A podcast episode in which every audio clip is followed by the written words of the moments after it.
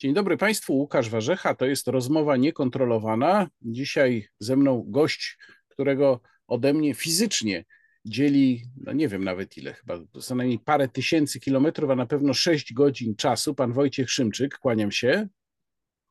Dzień dobry, panie Łukaszu. Pan Wojciech Szymczyk y, w Szanghaju autor y, bloga Zapiski z Państwa Środka, y, prowadzonego od 2005 roku, bo od 15 lat mój gość mieszka w Chinach, tam pracuje dla różnych firm, wcześniej polskich, teraz już niepolskich, zachodnich. No w każdym razie mm, mieszka Pan od tych kilkunastu lat w Chinach i chciałbym zacząć od pytania, jak to się stało, że Pan się tam znalazł? To, panie Łukaszu, zaczynamy z wysokiego C. To znaczy, mogę, mogę tutaj iść albo w krótszą odpowiedź, albo w dłuższą. Postaram się w krótszą. E, moja fascynacja Dalekim Wschodem zaczęła się bardzo wcześnie. Ona zaczęła się tak na dobrą sprawę na studiach e, i zaczęła się od takiego młodzieńczego pomysłu, troszkę szaleńczego. Ja sobie ubzdurałem z moim przyjacielem, że kiedyś wybierzemy się do Nepalu ciężarówką. Wiemy, że byli podróżnicy, którym to się udało. My mieliśmy też takie młodzieńcze plany. Te plany nie udało się zrealizować, natomiast to, co udało mi się zrealizować, w związku z tym, że ja jadąc gdzieś staram się zrozumieć, przynajmniej na tyle, na ile można zrozumieć z książek, miejsce, do którego się wybiera, więc ja zacząłem zgłębiać książki poświęcone najpierw Nepalowi, potem Tybetowi. Jak pojawił się temat Tybetu, to pojawił się temat Chin. Jak pojawił się temat Chin, to okazało się, że ta pięciotysięczna kultura czy ciągłość kultury chińskiej, no to jest taki kawał, kawał czasu, który, który sporo czasu zajmuje, żeby, żeby go zgłębić. I tak w tych Chinach ubrzązłem. I potem zacząłem to jakoś starać się nadać temu ramy bardziej zorganizowane, w związku z tym moje studia na Uniwersytecie Jagiellońskim w nowo powstałej wtedy, bo to był rok 2000, 2004, jeśli pamiętam, Katedrze Bliskiego i Dalekiego Wschodu, która to powstawała katedra za sprawą nieżyjącego już niestety profesora Kapiszewskiego. Natomiast profesorowi Kapiszewskiemu udało się, udało się zebrać w jednym miejscu takich właśnie pasjonatów, z jednej strony studentów zainteresowanych Bliskim Wschodem, a z drugiej strony znakomitych wykładowców. I w związku z tymi moimi studiami aplikowałem o stypendium do Chin. Udało mi się to stypendium zdobyć w roku 2005 i we wrześniu roku 2005 wylądowałem w Chinach, wylądowałem w Szanghaju właśnie. Miałem do wyboru kilka miejsc, natomiast lecąc do tych Chin, panie Łukaszu, miałem jakieś przygotowanie teoretyczne, natomiast brakowało mi tej oczywiście praktyki. W związku z tym celowałem w te takie większe, bardziej nazwijmy to międzynarodowe miasta w Chinach i w związku z tym pojawił się ten Szanghaj. Natomiast bardzo szybko okazało się, że dosyć dobrze się tutaj zaaklimatyzowałem. Były oczywiście rzeczy, które mnie zaskakiwały. W dalszym ciągu są takie rzeczy.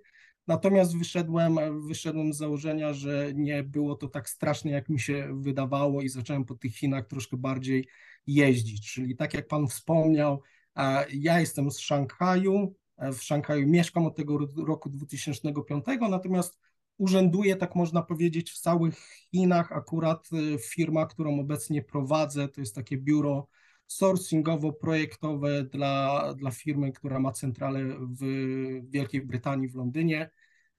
I to nasze biuro jest zlokalizowane w Ningbo, to jest też takie dosyć spore miasto. Ci, którzy są w handlu międzynarodowym, to zapewne o Ningbo słyszeli, bo tu jest jeden z największych portów chińskich. I w tym mieście, to jest jakieś 300 kilometrów na południe od Szanghaju, w tym mieście urzęduję w tygodniu, zazwyczaj jak jest wszystko ok. Natomiast muszę się też przyznać, panie Łukaszu, nie wiem, czy będę pierwszym gościem na, na pana kanale, który przeprowadza rozmowę z panem, będąc oficjalnie potwierdzonym e, przypadkiem COVID-u po tych czterech latach w końcu w Chinach też mi się udało. Dzisiaj akurat wróciłem wcześniej od lekarza i, i potwierdzono, że jestem szczęśliwcem, który po czterech latach chowania się w końcu też ma przyjemność zaznania tych, tych przyjemności covidowych. No to rzeczywiście jest pan pierwszym gościem, który mm, mając tego y, słynnego wirusa y, w sobie tutaj na kanale ze mną jest, y, więc życzę oczywiście, żeby pan szybko wrócił do zdrowia. Zapytam w takim razie, po pierwsze, jak samopoczucie, ale też po drugie, co to dla Pana dzisiaj, w dzisiejszych Chinach w praktyce oznacza to, że Pan y, ma potwierdzony, potwierdzoną infekcję COVID? Dziękuję. Mam nadzieję, że, że, wszystko, że wszystko zakończy się po kilku dniach. Tyle to teraz średnio osobom w takim młodym, w dalszym ciągu uważam się jeszcze za młodego 40-latka, e, przejście tego COVID-u zajmuje teraz no 3, 3, 4, maksymalnie do 5 dni, więc to mam nadzieję, że tak na dobrą sprawę po weekendzie już będzie wszystko w porządku. Natomiast e, mówię o tym e, z uśmiechem na ustach, panie Łukaszu, bo tak zacząłem się zastanawiać dzisiaj, wracając od, od lekarza z tym wynikiem, e, że zapewne nie miałbym tak wesołej miny jeszcze rok temu. Rok temu już byłbym pewnie albo w jakimś ośrodku kwarantanny, albo czekałbym na, na władzy mojego osiedla, które raczą mnie zgarnąć, zawinąć do, do, do autobusu czy do jakiegoś busika i wywieźć do takiego ośrodka kwarantanny. Natomiast w grudniu zeszłego roku w Chinach, jak pan zapewne, panie Łukaszu wie, e, pana, pana widzowie zapewne też pamiętają, w grudniu zeszłego roku Chiny e, zlikwidowały wszelkiego rodzaju obostrzenia covidowe. Także na dobrą sprawę fakt, że jestem y, zdiagnozowany jako pozytywny przypadek nie znaczy kompletnie nic. Znaczy jedynie tyle, że wziąłem sobie wolne na jeden dzień jutro, e, tak żeby, tak żeby troszkę się tutaj wykurować w domu. I to jest w zasadzie tyle. Lekarstwa, które się dostaje teraz, panie Łukaszu, to znowu dla młodszych osób to jest zazwyczaj tylko te lekarstwa na zbijanie temperatury. Zalecenia lekarzy są tradycyjne, czyli pić dużo ciepłej, gorącej wody. To jest taka, taka jedna z przypadłości chińskich, że tutaj się pije wodę, pije się w dużych ilościach, e, jeśli nie herbatę. I to jest takie panaceum na wszystko. To się tak śmieje że od tych 15 lat próbuje się przekonać do tego, że, że w Chinach rozwiązaniem na wszystko jest gorąca czy ciepła woda. Także ja też dostałem takie zalecenie, że mam odpoczywać, pić ciepłą wodę, dostałem jakiś y, środek na zbijanie gorączki i, i tyle. Natomiast co może zainteresować, y, panie Łukaszu, naszych, naszych widzów, to zapewne fakt, że ten mój przypadek nie jest odosobnionym przypadkiem i Chiny od połowy kwietnia przechodzą kolejną falę zakażeń. Ja przyznam się szczerze, nie liczę już, która to jest fala, bo tych fal było tyle, że, że trudno, trudno wszystkie spamiętać. Natomiast, e, jak wspomniałem, od połowy kwietnia mamy do czynienia z kolejną falą. To jest podobno teraz Omikron, jakaś wersja XBB. Nie wiem, czy to się zaczynało od litery A, w związku z tym to XBB znaczyłoby, że tych e, wersji było już naprawdę multum. E, nie wiem, nie wiem, czy to tak wygląda. Natomiast z takich ciekawszych rzeczy to jeszcze nie jest ten szczyt zakażeń. Szczyt zakażeń w tej fali ocenia się, że będzie gdzieś w połowie czy w drugiej połowie czerwca i wtedy dziennie ma być diagnozowanych ponad 60, e, przepraszam, nie dziennie, tygodniowo ponad 65 milionów przypadków. Teraz jesteśmy gdzieś podobno w okolicach 40-45 milionów tygodniowo, także ja nie jestem jakimś specjalnym przypadkiem, tak? Jestem jednym, jednym z wielu. E, wspomniał Pan, że mieszka Pan od e, początku pobytu w Chinach w Szanghaju. Jak duża jest różnica mm, nie tylko jeśli chodzi o wygląd, o to, co można zobaczyć, ale też kulturowa, jeśli można tak powiedzieć, pomiędzy Chinami wielkomiejskimi, tymi właśnie ze wschodniego wybrzeża, z miast takich jak Szanghaj, no już nie mówię tu o Pekinie, a Chinami ruralnymi, tymi wiejskimi, tymi bardziej na zachód? No, różnica jest kolosalna. To mówi, się, to mówi się, że te Chiny starają się prowadzić taki dosyć zrównoważony rozwój całego kraju.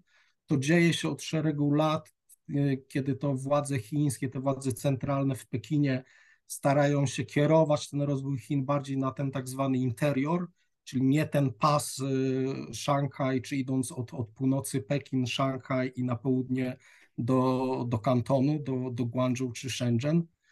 Natomiast no, w dalszym ciągu widać, że jest olbrzymia różnica między tymi właśnie miastami, które z angielskiego się określa jako Tier 1, czyli takie powiedzmy jak gdyby pierwsze, te, te największe miasta, a miastami mniejszymi. I to, ma, I to ma tak na dobrą sprawę przełożenie na szereg różnego rodzaju rzeczy, panie Łukaszu. No, poczynając chociażby od mieszkań, tak? Ceny mieszkań w Szanghaju należą do jednych z najwyższych w całych Chinach. Konkuruje z nimi tutaj jedynie Pekin. Ludzie, którzy przyjeżdżają do Szanghaju, i to jest taka, wydaje mi się, to jest taka, wydaje mi się, wyzwanie, z którym Szanghaj się prędzej czy później spotka, to jest fakt, że w Szanghaju jest bardzo dużo osób spoza Szanghaju, czyli osób, które nie są jak gdyby Szanghajczykami. W innych miastach chińskich to jest bardziej taka społeczność, powiedziałbym, skonsolidowana, taka społeczność, która, która zna się.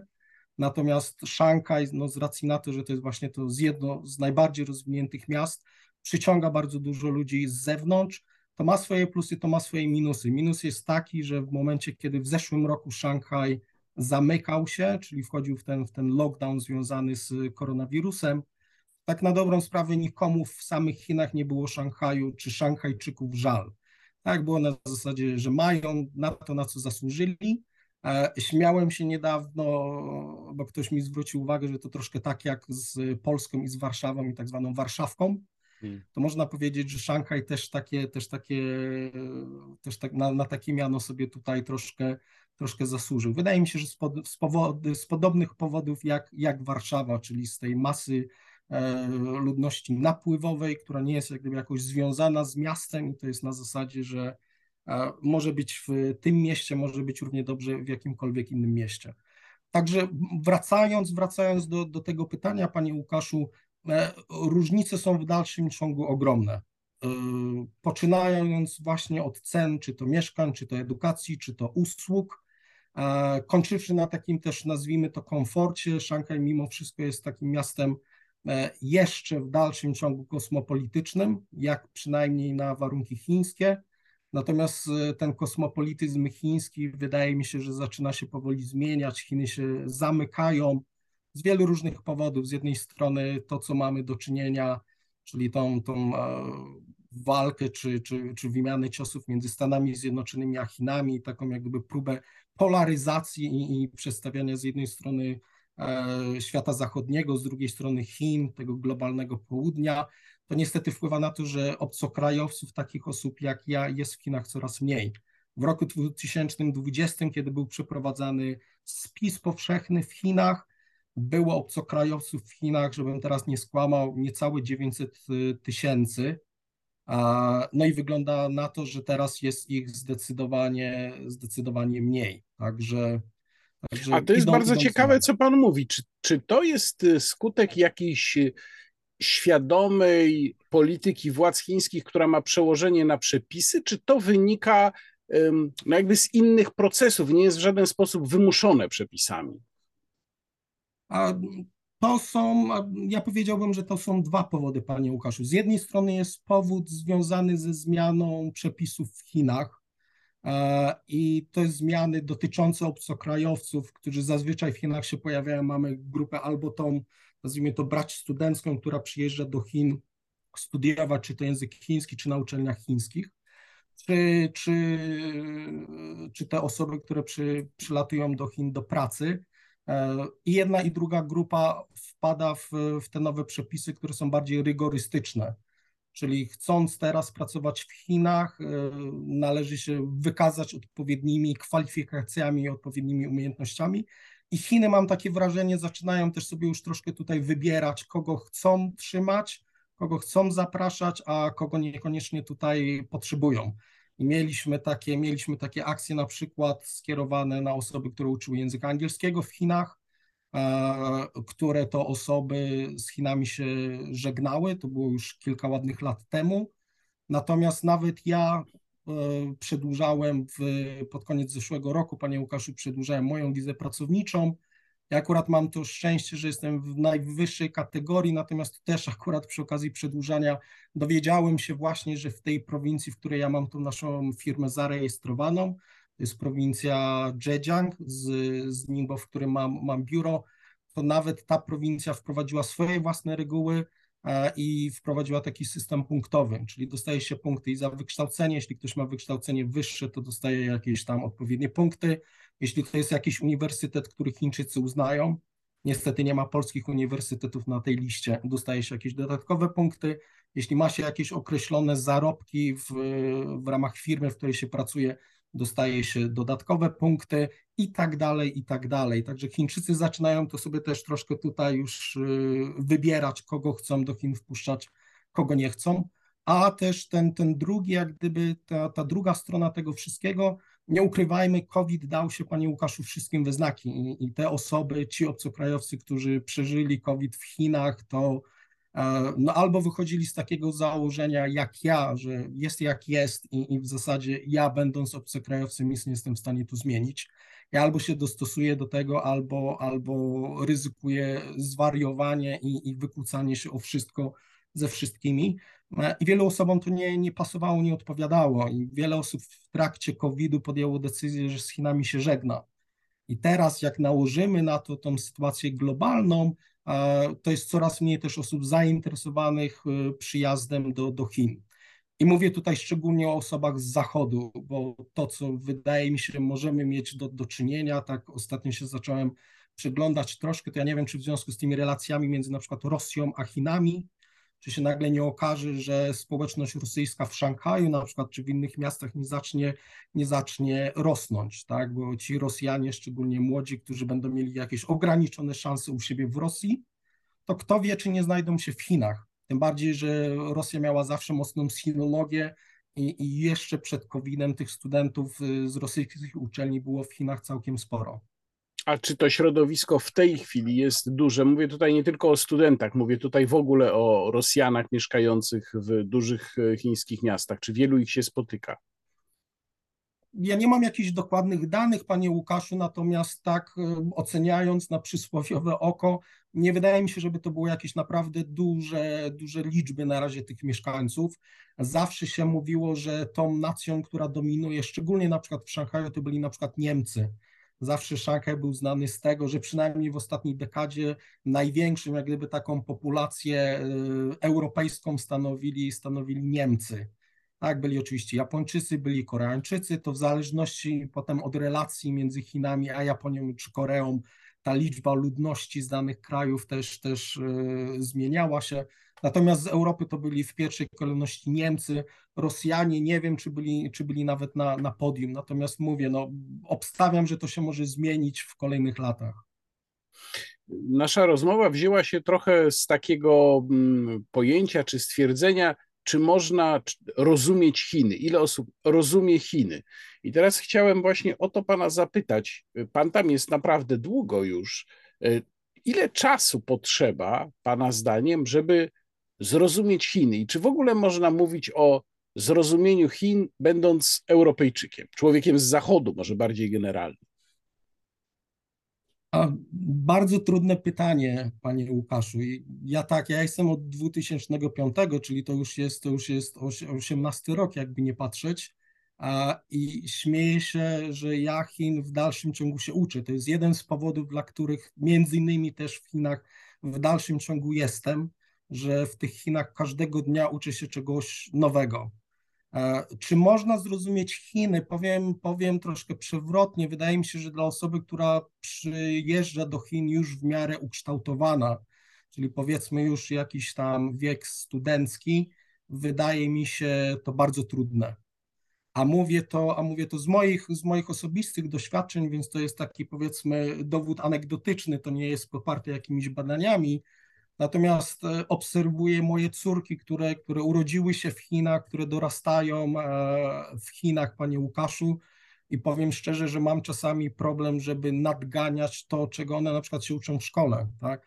Ja nie miałem okazji, z racji też na to, że moja praca nie jest jakoś związana na przykład z poezją czy z literaturą, to ja pewnych rzeczy nie byłem w stanie przejść, tak? a to jest coś, co Chińczycy się uczą od najmłodszych lat.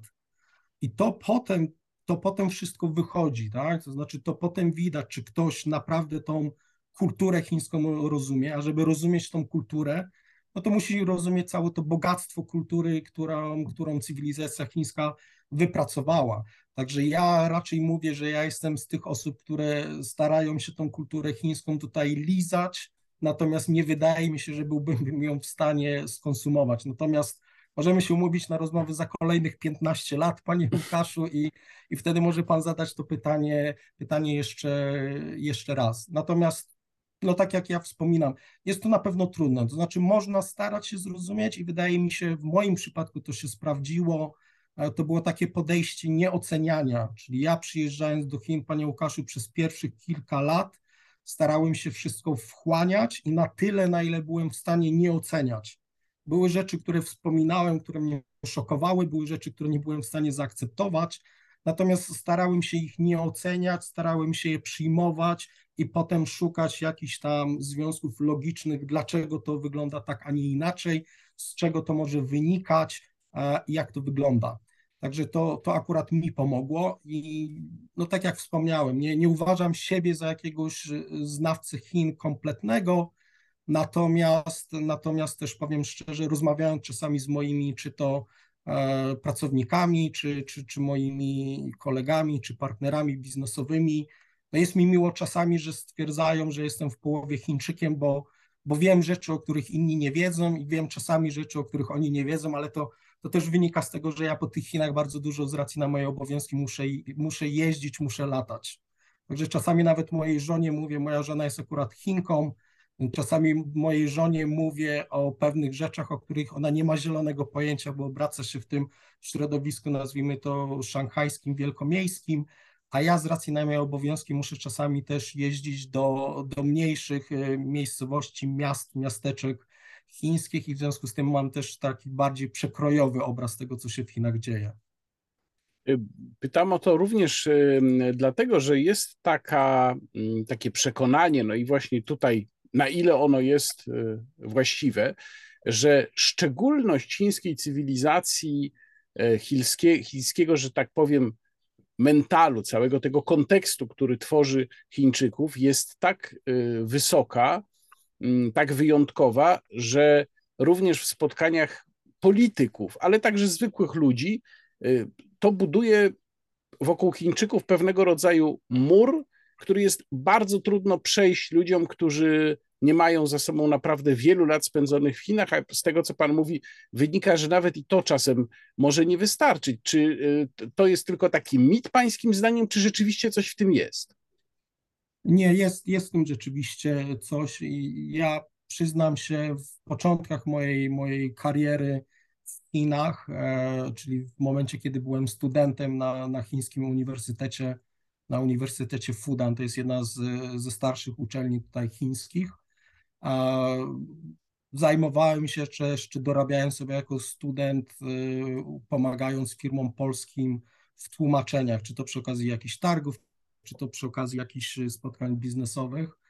I bardzo szybko, panie Łukaszu, zrezygnowałem z tego. Po pierwsze, z racji na to, że nie odpowiadała mi funkcja samego tłumacza, czyli tylko przekaźnika, a dwa, właśnie w związku z tym, że no, powodowało we mnie pewną taką frustrację, ale taką pozytywną, e, w związku z tym, że widziałem, że osoby przyjeżdżające z Polski bardzo męczyły się w jakiś sposób przekazać to, co chcą osiągnąć od Chińczyków i przekazać to w taki sposób, żeby Chińczycy zrozumieli. I, I, pamiętam, że zrobiłem kiedyś taki eksperyment z jednym z klientów, e, któremu wtedy pomagałem w Chinach. Umówiłem się na początku, że robimy to zupełnie inaczej. E, jedziemy na rozmowy razem, natomiast przed rozmowami dokładnie mam mi wyjaśnić, co chcę uzyskać, w czym jest problem. I poprosiłem go, żeby tylko na rozmowie uśmiechał się, sączył tą herbatę, którą mu Chińczycy podadzą, ja natomiast to wszystko postaram się tak poprowadzić w rozmowie, żeby uzyskać ten efekt, na którym, na którym mu zależało i, i udało się. I udało się, udało nam się do, do, do tego doprowadzić. Natomiast to, co mówię, to są takie potem już bardzo zniuansowane rzeczy. Tak, na zasadzie jakich tematów wolno poruszać, jakich tematów nie należy poruszać. Korzystanie z faktu, że, że zna się język, korzystanie z faktu, że zna się przynajmniej mówię na tym powierzchownym, bo, bo nie jestem jakimś znawcą e, głębokim literatury chińskiej, tak? ale taka nawet ta powierzchowna znajomość porównaniu do innych obcokrajowców już na Chińczykach robi wrażenie. Podejrzewam, że na każdym innym, tak? Nawet w Polsce, widząc kogoś, kto, kto stara się mówić w języku polskim, kto zna jak, przynajmniej ogólnie tą naszą polską, polską kulturę, zupełnie inaczej do takiej osoby się podchodzi i dokładnie tak samo to wygląda w Chinach, tak? Czyli fakt na przykład, że moja żona jest z Chin, pomaga mi w niektórych sytuacjach, tak? Właśnie z racji na to, że Chińczycy wiedzą, ok, dobra, jeśli to jest człowiek, który ma żonę Chinkę, to znaczy, że, że musi przynajmniej w jakimś stopniu nas rozumieć, tak? Z racji na to, że mamy dosyć długi staż małżeński, to to jest dodatkowy jeszcze fakt, tak, że po tylu latach w dalszym ciągu jesteśmy w stanie ze sobą funkcjonować. E, to też, e, nie ukrywam, w kilku rozmowach mi pomogło, bo, bo pamiętam, spotkałem się z takim e, właścicielem sporej firmy chińskiej, który jak dowiedział się, że ja mam tutaj dzieci już, jedna to jest nastolatka, jedenastolatka, druga, druga sześciolatka i mam tą samą żonę, jedną, E, jedynie, tak, to, to zaczął się śmiać, że jestem w zasadzie swój chłop, jestem chyba nawet czasami bardziej chiński od Chińczyków, bo Chińczycy, Chińczycy mają różne, różne pomysły, no i nie ukrywajmy, że też mają różnego rodzaju takie historie e, damsko-męskie. Także, no, tak jak wspomniałem, to, to jest w stanie się funkcjonować i na pewno, na pewno fakt bycia tutaj, fakt przebywania na co dzień, funkcjonowania w tym kraju na pewno pomaga. Tak? To nie ma porównania z osobami, które, które nie są w Chinach na miejscu, które mogą znać język znakomicie, natomiast nie będąc na miejscu, nie będą zdawały sobie z pewnych kontekstów sprawy. Tak? No to jest jednak kwestia tego, że trzeba wiedzieć, o czym z Chińczykami trzeba zagadać, idąc na spotkanie. Tak? I nie gada się o tym, co się stało lat 15, 20, 30 lat temu, tylko trzeba wiedzieć o tym, o czym Chińczycy mówią dzisiaj, czy o czym rozmawiali wczoraj. Tak? I to jest trudno, akurat to jest trudno trzymać taki kontekst, będąc, będąc poza Chinami. Kiedy pan powiedział, że porozmawiamy za kolejne 15 lat, to przypomniałem sobie taką słynną anegdotę o Chuen Laju podczas jego wizyty w latach 60. w Paryżu. Podobno zapytano go, jak ocenia bilans rewolucji francuskiej, na co e, Zhou Enlai miał powiedzieć za wcześnie jeszcze stwierdzić. Więc to pokazuje e, no, rozległość chińskiej perspektywy. E, natomiast chciałem zapytać, mm, co się zmieniło Pańskim zdaniem w ciągu ostatniej dekady, kiedy władzę objął Xi Jinping? Czy ta, czy ta ostatnia dekada się jakoś różni od wcześniejszego okresu? Pan ma już wystarczająco długą, no chyba, że spojrzymy z perspektywy Zhou Enlai'a, którą on zaproponował, ale jeśli nie, to ma, pan ma wystarczająco długie spojrzenie, żeby porównać te wcześniejsze Chiny sprzed Xi Jinpinga i te obecne. Jakie są różnice? No te, te, te różnice, ja powiem szczerze, ja więcej czytam o tych różnicach w prasie, w prasie zachodniej niż, niż doświadczam tego na co dzień w Chinach. E, natomiast i w Chinach też, też widać, że ta konsolidacja władzy chińskiej w rękach przewodniczącego Xi postępuje. E, czy to jest ruch w dobrą stronę, czy nie, to tak na dobrą sprawę tutaj jakichś jednoznacznych opinii w Chinach pan nie, nie spotka na pewno nie tak jednoznacznych jak na Zachodzie, gdzie, gdzie wskazuje się to za największe zagrożenie. Natomiast wydaje mi się, że taką zasadniczą zmianą jest, y, ale to nie wynika nawet z faktu zmiany na, na, na, na czele przywództwa chińskiego. Ta zmiana wynika z pozycji Chin i z faktu na to, że no, o Chinach mówi się już teraz, to tak na dobrą sprawę też Stany Zjednoczone za, za administracji Trumpa zaczęły te Chiny już tak ustawiać y, w roli głównego oponenta Stanów Zjednoczonych. I Chińczycy, ci akurat w Pekinie, czyli ten, ten, ten powiedzmy rząd, te, te rządowe struktury zdawały sobie z tego zapewne sprawę już od dłuższego czasu, natomiast dla pozostałych Chińczyków to też już jest jakaś taka zmiana na zasadzie, że Chiny naprawdę zyskały zyskały na znaczeniu na arenie międzynarodowej. Tak? To nie są już Chiny tam z początku lat 2000 czy, czy, czy nawet z no, pierwszych lat po, po, po roku 2000, natomiast to już jest kraj, który Stany Zjednoczone określają jako swojego głównego, najważniejszego rywala. Więc tutaj to takie poczucie dumy narodowej wśród Chińczyków jest, jest widoczne. I to wydaje mi się jest, jest dosyć niebezpieczne, bo to będzie też ustawiało tutaj niejako ten, ten, ten dyskurs publiczny w Chinach, e, czy należy iść na zwarcie, czy należy raczej łagodzić i starać się znaleźć jakieś wspólne rozwiązania. Na razie wydaje mi się, że Chińczycy woleliby mimo wszystko rozmawiać o gospodarce, o rozwoju, o globalizacji, o tym, jak trzymać ten, ten e, handel międzynarodowy w, w jakichś tam ryzach. Mniej natomiast o, o, o polityce, w związku z tym mamy do czynienia z, z różnego rodzaju historiami, historiami, gdzie no z jednej strony Stany Zjednoczone, mówię, starają się zepchnąć Chiny i ustawić je w określonej pozycji, a z drugiej strony wymusić też na innych, nie tylko w Azji, ale, ale ogólnie globalnie, żeby się opowiedziały inne państwa, tak? Czy stoją ze Stanami Zjednoczonymi i za tym porządkiem, który reprezentują Stany Zjednoczone, czy stoją za Chinami i za porządkiem, który reprezentują Chiny. Chiny starają się, Chiny starają się takim ruchem węża wyślizgnąć i przekazywać y, taką jak gdyby wiadomość główną do, do wszystkich innych państw, że skupiajmy się mniej na tym, co nas różni, więcej na tym, co nas łączy. Na pewno gospodarka nas może łączyć, więc rozmawiajmy o gospodarce. To widać nawet przy okazji ostatnich relacji między Stanami a, a Chinami, gdzie jeśli chodzi o te spotkania na szczeblu związanym właśnie z gospodarką czy z ekonomią, Chińczycy są skorzy do spotkań z przedstawicielami administracji amerykańskiej, natomiast jeśli to są jakieś bardziej drażliwe tematy związane chociażby z, z, no, z, tym, z tym e, Ministerstwem Obrony, tak, i, i amerykańskim, i chińskim, to jak widać tutaj Chińczycy są nieugięci i, i nie mają zamiaru się z Amerykanami spotykać.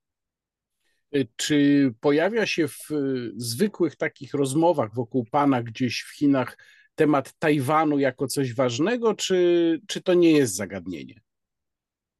To jest zagadnienie, panie, panie Łukaszu, i to jest ważne zagadnienie dla Chińczyków. To znaczy, to nie jest tak, że to jest temat, który porusza się codziennie. Natomiast jeśli poruszy pan ten temat w Chinach, e, to zapewne każdy, jeśli nie każdy, to zdecydowana większość Chińczyków nie będzie nawet z Panem prowadziła tutaj jakiejkolwiek dyskusji. Tajwan jest po prostu uznawany za część Chin. Jeśli zapyta Pan Chińczyka tutaj z Chin kontynentalnych, to ta opinia jest, jest jednoznaczna. I dlatego, I dlatego to jest też e, w tych relacjach amerykańsko-chińskich no jedna z tych takich głównych czerwonych linii. To jest coś, co nie, nie podlega jakiejkolwiek debacie i to jest ten temat, który dla, dla Chin stanowi właśnie tą taką czerwoną linię. I tutaj Przypomnijmy sobie niedawne wystąpienie pana premiera Morawieckiego, naszego pana premiera Morawieckiego w jednym z think tanków amerykańskich, gdzie nawiązał też do, do, Chin i Tajwanu, tak, przy okazji, przy okazji konfliktu wojny na, na Ukrainie. I w, w odpowiedzi usłyszał w oficjalnej wiadomości z ambasady Chin w Warszawie, E, nie z imienia nazwiska. Nie wiem, czy to wynikało z tego, że Chińczycy nie chcieli się pomylić w nazwisku pana Morawieckiego, tak jak to uczyniła wcześniej chociażby pani, pani Mosbacher, czyli wcześniejsza ambasador Stanów Zjednoczonych. Natomiast e, wracając do, do, do bardziej poważnego tonu, e, dla Chin to jest temat, którego nie należy ruszać. Tak? Jedne Chiny, polityka jednych Chin jest w dalszym ciągu w rozumieniu Chin obowiązująca to jest ten konsensus, który został uzyskany i to nie jest coś, o czym, o czym Chińczycy chcą, chcą debatować. A co się zmieniło y, od momentu rozpoczęcia wojny na Ukrainie i na ile ten temat z kolei pojawia się w jakichś codziennych y, rozmowach? Czy coś się zmieniło również, jeżeli chodzi o codzienne funkcjonowanie w Chinach od momentu wybuchu tej wojny? To jest, to powiem szczerze, powiem szczerze, panie Łukaszu, z naszego punktu widzenia, z europejskiego punktu widzenia, to jest taki temat troszkę, e, troszkę niewdzięczny, ja bym to tak określił, bo to, o czym się nie mówi na przykład szerszej opinii publicznej, e, mówi się jedynie o tym, że czy to Indie, o Indiach rzadziej się mówi, tak, o Indiach się stara, starają media nie mówić zbyt dużo, ale mówi się na przykład o Chinach, które kupują surowce energetyczne z Rosji, ja tylko przypominam wszystkim to, to między innymi w mojej firmie, jak robię takie comiesięczne analizy e, makroekonomiczne, e, to zwracałem na to uwagę, że fakt, że z jednej strony mamy do czynienia z, z pewnym spowolnieniem, czy to w Europie Zachodniej, czy w Stanach Zjednoczonych, to spowolnienie będzie z nami jakiś czas, to tak na dobrą sprawę ten eksport chiński w jakimś stopniu, w jakimś stopniu pomaga nam w Europie, no bo gro produktów, które my z, ściągamy, to ściągamy właśnie z Chin. Czyli Chiny korzystając tutaj z tych surowców w niższych cenach są w stanie utrzymywać w dalszym ciągu konkurencyjne ceny na produkty, które potem trafiają do naszych, do naszych domów. I to jest, wydaje mi się, jeden, jeden z takich jak gdyby e, punktów wartych tutaj wspomnienia przy okazji, przy okazji wojny na Ukrainie.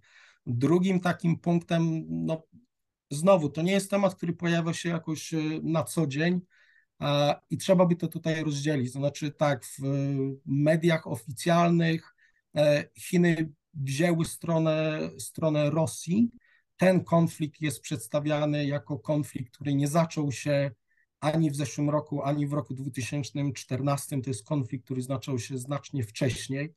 To jest konflikt, który został sprowokowany przez NATO. Ja wiem, że wielu osobom to, to u nas może się nie podobać, natomiast no to jest stanowisko, to jest stanowisko Chin.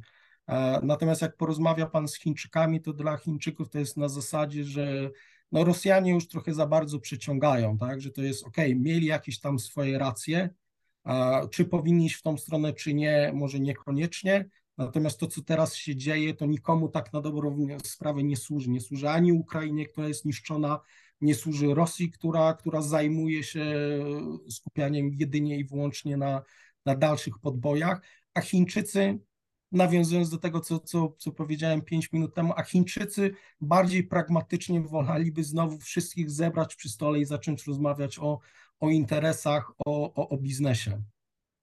Mam wrażenie, że to też y, pobrzmiewa w oficjalnych chińskich wypowiedziach, jeżeli się przysłuchać y, chociażby temu, jak brzmiały komunikaty po kolejnych spotkaniach pana Li y, w Europie, no również wiadomo w Polsce był też pan Li mm, no to, to właśnie ten ton cały czas się tam przewija, że to nikomu nie służy, y, jak tylko będzie można, to siądźmy do stołu i coś wynegocjujmy. Tak, tak, no Chińczycy są bardzo pragmatyczni, panie Łukaszu, to ja akurat pisałem moją pracę podyplomową, pracę magisterską pisałem o stosunkach gospodarczych polsko-chińskich, natomiast pracę podyplomową pisałem o, o negocjacji z Azjatami ze szczególnym uwzględnieniem Chińczyków. Azjaci są mistrzami, Chińczycy są mistrzami w negocjacjach i Chińczycy zawsze wolą rozmawiać i negocjować niż po prostu się rozejść, tak? I to, I to ma pan do czynienia z tym na tym najniższym poziomie, gdzie pan idzie na, na jakiś przysłowiowy targ e, warzywno-owocowy i pan kupuje coś, i to ma potem przełożenia kolejno na tych kolejnych szczebelkach, gdzie na przykład między firmami też nie jest na zasadzie, że się rozchodzimy, bo Chińczycy zawsze są, zawsze są skorzy do, do rozmów i do no, próby jakiegoś e, uzyskania jakiegoś konsensusu. Także mówię, nie jestem tym zupełnie zdziwiony, nie jestem tym zupełnie zdziwiony. E, Chinom oczywiście na tym by zależało, tak, żeby doszło do, do jakichś rozmów, żeby strony zaczęły przynajmniej ze sobą rozmawiać, no bo na razie wygląda na to, panie Łukaszu, że mamy do czynienia z takim, z takim e, troszkę zawieszeniem, tak, i, i słuchałem, słuchałem w zeszłym tygodniu takiej rozmowy e, profesora Marszmajera, e, też osobę, która może nie, nie, niektórym widzom pana kanału jest, jest znana, to jest taki amerykański znany geopolityk, osoba, która nie jest, wydaje mi się, wyjątkowo lubiana ostatnio, czy to, czy to w Polsce, czy na Ukrainie, bo to jest osoba, która no niestety mówi, jak to wygląda z jego perspektywy, tak? I, i te jego ostatnie wypowiedzi to, to są mało, mało optymistyczne, tak? On obstawia, że ten konflikt to będzie taki konflikt zamrożony, który będzie trwał niestety przez lata, w efekcie tego no, Ukraina będzie się, będzie się musiała w dalszym ciągu utrzymywać w takim stanie wzmożonej obronności, tak, co, nie będzie, co nie będzie im służyło. E, I profesor Maschmeyer jest, jest dosyć jednoznaczny w tych swoich opiniach. To jest oczywiście jedna tylko z opinii, natomiast jest o tyle ciekawa, że to jest opinia zbieżna z tym, co też Chińczycy, co też Chińczycy mówią. I czasami profesora Maschmeyera też można w jakichś chińskich nagraniach zobaczyć, gdzie tam jest pokazywany. Tak? Czy to profesor Moszmajer, czy to też jacyś inni, jacyś inni e, profesorowie, czy, czy akademicy, niekoniecznie może nawet ze Stanów Zjednoczonych, ale powiedzmy z Azji, bo, bo o tym, o czym się może głośno nie mówi, no to jest fakt tego, że e, te nasze problemy europejskie e, niekoniecznie są problemami, którymi żyje cały świat. Tak? Ja pamiętam taką wypowiedź niedawną ministra spraw zagranicznych Indii, który powiedział, że my w Europie powinniśmy zmienić to nasze nastawienie, że problemy Europy są problemami świata, a problemy świata nie są problemami Europy. I teraz wygląda na to, że świat, jeśli mówimy o tej populacji, to ta większa część, tak, no stara się nam wysłać taki dosyć jednoznaczny sygnał, że te problemy, z którymi mamy teraz do czynienia w Europie, to nie są problemy całego świata i musimy jakąś rozmowę zacząć ze sobą prowadzić. Tak? I, to, I to, jak Pan wspomniał, było widać w tych komunikatach chińskich, że no, należy ze sobą zacząć rozmawiać. Tak? Nierozmawianie do niczego, do niczego nie doprowadzi. Czy Polska zajmuje w, że tak powiem, chińskiej mapie świata jakieś szczególne miejsce? To znaczy, czy w ogóle my możemy jako Polacy, kontaktując się z Chińczykami, liczyć na to, że, że oni nam przypiszą jakieś wyjątkowe cechy, czy po prostu jesteśmy postrzegani tylko jako część Zachodu? Polska w ogóle nie jest kojarzona, nie jest niczym szczególnym. Jakie są Pańskie doświadczenia? No niestety, niestety nie mam tutaj jakichś, jakichś pocieszających y, wiadomości dla, dla naszych widzów, Panie Łukaszu. No, nasza pozycja jest jednego z wielu krajów, y, kraju, który nie zajmuje jakieś specjalne miejsce w, czy to w chińskich wiadomościach, czy to w dyskusjach Chińczyków, tak? Nie mamy ani firm, które, które byłyby kojarzone w Chinach, nie mamy przemysłu, który byłby kojarzony w Chinach. Nawet te nasze relacje ja nawet jak popatrzymy okres rządów PiSu, czyli od roku 2015, na początku miałem takie wrażenie, panie Łukaszu, że tam był jakiś pomysł na budowanie tych relacji z, z Chinami.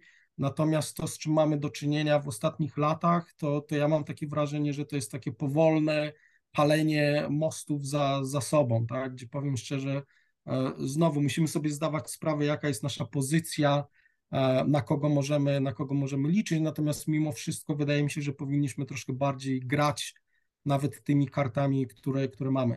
Także jak pan będzie rozmawiał z Chińczykami, z takim powiedzmy przeciętnym Chińczykiem, jeśli coś w ogóle będzie kojarzył o Polsce, to będzie kojarzył może stolicę Warszawę, może będzie kojarzył Chopina, e, bardziej oczytani będą, korzysta, będą kojarzyć być może naszych noblistów. Pamiętam taką rozmowę z jedną z, z profesor to była akurat profesor socjologii na, na, na Uniwersytecie tutaj w Szanghaju, która w którymś momencie na, na takiej ro, rozmowie przy okazji obiadu, na który zostałem zaproszony, a zaczęła mnie tak troszkę podpuszczać na zasadzie, z czego to tak na dobrą sprawę Polska jest znana, poza literaturą. A jedyną, co, jedynym argumentem, jaki miałem, bo to mówię, no, no, nie, nie ma sensu mówić o naszych, dajmy na to, firmach, o których Chińczycy nie słyszeli, E, zacząłem w tym momencie odbijać, że okay, może jesteśmy tylko w literaturze, ale mamy więcej tych nobli w literaturze niż Chińczycy. I, i, i to było też akurat takie troszkę no, fopa z mojej strony, tak? bo, bo nie, nie powinienem się w ten sposób tak zachować. Natomiast powiem szczerze, wtedy, wtedy troszkę mi się już, jak to się mówi kolokwialnie, ulało. Natomiast e, podsumowując, no nie mamy jakiejś specjalnej pozycji.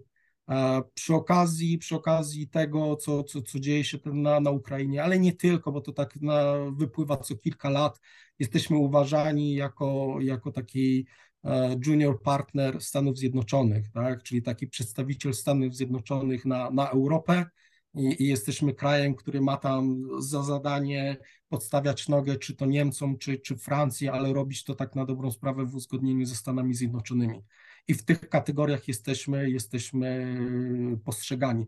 Natomiast, natomiast no też Chińczycy zdają sobie sprawę z naszej pozycji, z naszej wielkości, więc to nie jest na zasadzie, że jednoznacznie negatywnie określają nas, tak? Zdają sobie sprawę, że no, to, jest, to jest element gry, którą my, my będąc krajem o określonej wielkości i, i w określonym położeniu geograficznym musimy grać. Na ile dla Pana mm, jest problemem kwestia kontroli społecznej w Chinach? To jest oczywiście, pańska pozycja jest trochę mm, nietypowa, jak pewnie każdego cudzoziemca mieszkającego w Chinach, bo pana to w pełni nie obejmuje. Natomiast w Polsce, jeżeli mówi się o Chinach, no to ten temat kontroli społecznej w połączeniu z możliwościami technologicznymi prowadzenia inwigilacji zawsze się pojawia. To jest oczywiście też w kontekście różnych planów albo już zrealizowanych przedsięwzięć w samej Polsce czy w Unii Europejskiej, no ale też byli politycy, którzy wręcz, zwłaszcza w okresie pandemii, wskazywali na Chiny jako na taki wzór, właśnie gdzie dzięki bardzo głębokiej kontroli społecznej można było całe społeczeństwo no, skutecznie spacyfikować w czasie pandemii. No to jest, to jest kolejny, to jest kolejny z tematów, które, które jest, jest ciężko tak z marszu wyjaśnić, bo, bo, bo mówię, to, to pewne rzeczy wynikają z, z kultury, tak, czy, czy, czy z cywilizacji tutaj tej chińskiej. Przepraszam. I pewne rzeczy, i pewne rzeczy są niejako no, we krwi czy w DNA chińskim. I Chińczycy zupełnie inaczej do pewnych e, rzeczy podchodzą. E, ma pan rację, że z punktu widzenia mnie jako obcokrajowca, mimo wszystko osoby, która mieszka od, od długiego czasu, natomiast nie jest Chińczykiem, to też pewnie tego wszystkiego nie jestem w stanie aż, aż tak obserwować. E, natomiast już jestem zapewne w licznych e, chińskich e, bazach danych i, i, i moje dane są znane. Chociaż tu powiem szczerze, nie popadam tu w jakąś paranoję, bo miałem wiele razy, panie Łukaszu, takie przypadki. Ten, ten chiński system, on jest w dalszym ciągu w powijakach. To jest w dalszym ciągu system, o którym się mówi, że jest bardzo zaawansowany, tak na dobrą sprawę to jest system, który jest budowany i żeby podać Panu tu taki przykład, e, o ile jestem na przykład, płacę moje podatki tu, gdzie mam firmę, czyli płacę moje podatki w, w Ningbo i tutaj o mnie wiedzą dokładnie wszystko, to tego nie wiedzą o mnie na przykład w Szanghaju. W Szanghaju nie mają dostępu. Są tam niby jakieś programy, gdzie, gdzie urzędy skarbowe między prowincjami wymieniają się tymi danymi i między tutaj akurat prowincją Zhejiang a Szanghajem to, to może jest troszkę bardziej już teraz rozwinięte. Natomiast jeśli przyszłoby mi się na przykład przenieść z rodziną na południe Chin, to zapewne musiałbym sobie powoli wszystkie te, te, te, te dane budować w systemie chińskim, bo ten system nie jest ze sobą tak powiązany. I to pamiętam te różnego rodzaju teksty, które pojawiały się na temat tego systemu e, kredytu społecznego w Chinach, który jest tutaj jakoś demonizowany, a to jest system, który w, w zamyśle to jest system, który ma służyć kontroli firm, w pierwszej kolejności firm i osób, które te firmy zakładają, które tymi firmami zarządzają. To ma służyć właśnie takiej przejrzystości, ale też możliwości, możliwości podejmowania jakichś działań wobec osób nieuczciwych, tak?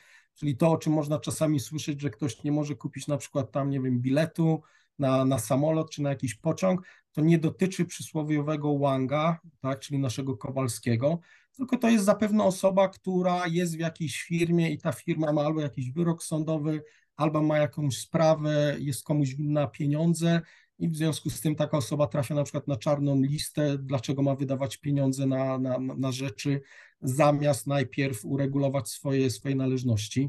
A te mity narosły, bo były, były takie miejsca w Chinach, ale znowu to jest taki olbrzymi organizm, że tutaj się zdarzają też takie, takie różnego rodzaju kwiatki. Były oczywiście miasta, były, by, były władze miast, które wprowadzały, próbowały testować przy okazji tego różnego rodzaju dodatkowe, dodatkowe rzeczy, czy to jakieś punkty za jakieś działania, które uważano za prospołeczne.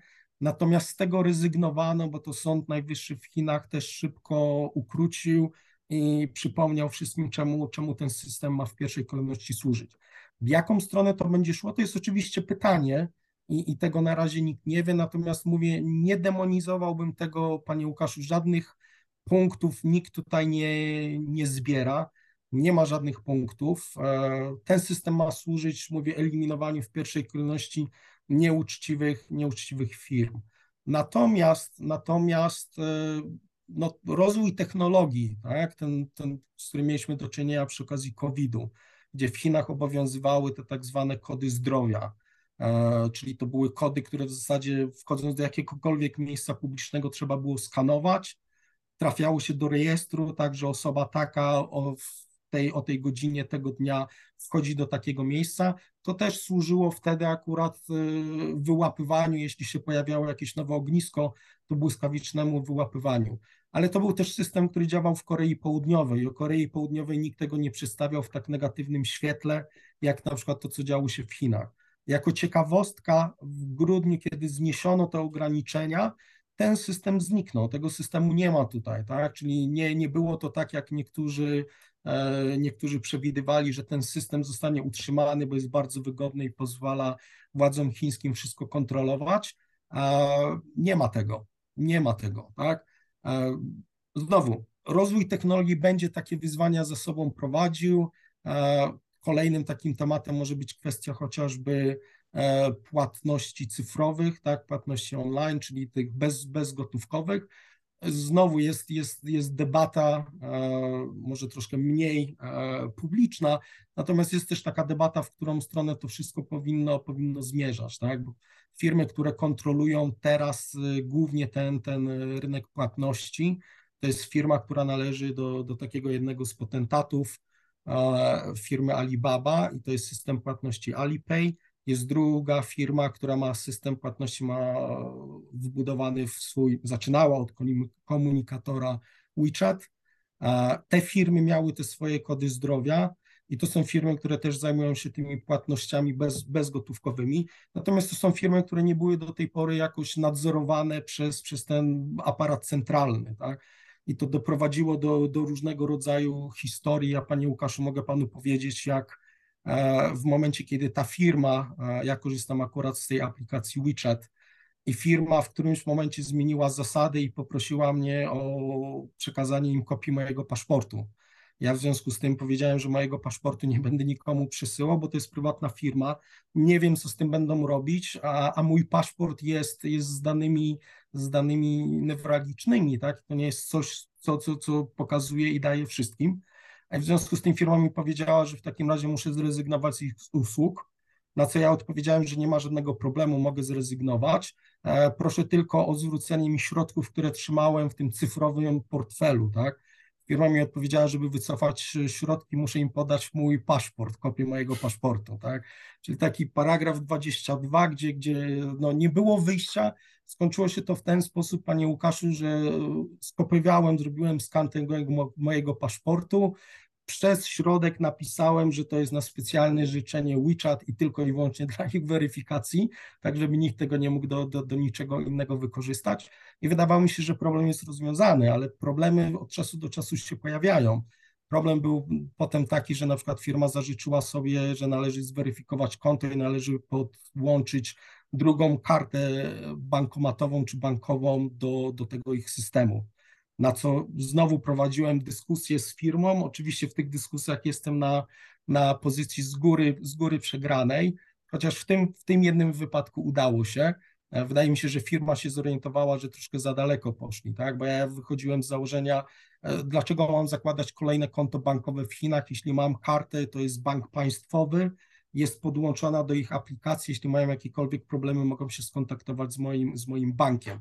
Ale to też było na zasadzie, że Dojechałem na lotnisko, chciałem zapłacić w taksówce z aplikacji i wyskoczył mi ten komunikat, że muszę, muszę zaktualizować moje dane, muszę podać tą kartę. Tak? Także to czasami jest, jest e, no sprawia, sprawia pewne, pewne problemy, natomiast wydaje mi się, że z takimi problemami nie tylko Chiny się będą mierzyć, będziemy my się mierzyć. Mam takie wrażenie, panie Łukaszu, nie wiem, czy to jest jedynie moje wrażenie, że wiele rzeczy, które wprowadza się w Europie, e, stara się gdzieś zawsze szukać jakiegoś odnosika do Chin i podawać, że w Chinach jest jeszcze gorzej. Niekoniecznie jest gorzej, tak mi się wydaje. Bardzo dziękuję za to spotkanie, z, gdzie dzieli nas te parę tysięcy kilometrów. Moim gościem w programie Rozmowa Niekontrolowana był pan, pan Wojciech Szymczyk, autor E, bloga Zapiski z Państwa Środka prowadzonego od 2005 roku. Bardzo dziękuję. Dziękuję Panie Łukaszu, dziękuję oglądającym. To był program Rozmowa Niekontrolowana. Kłaniam się Państwu i do zobaczenia.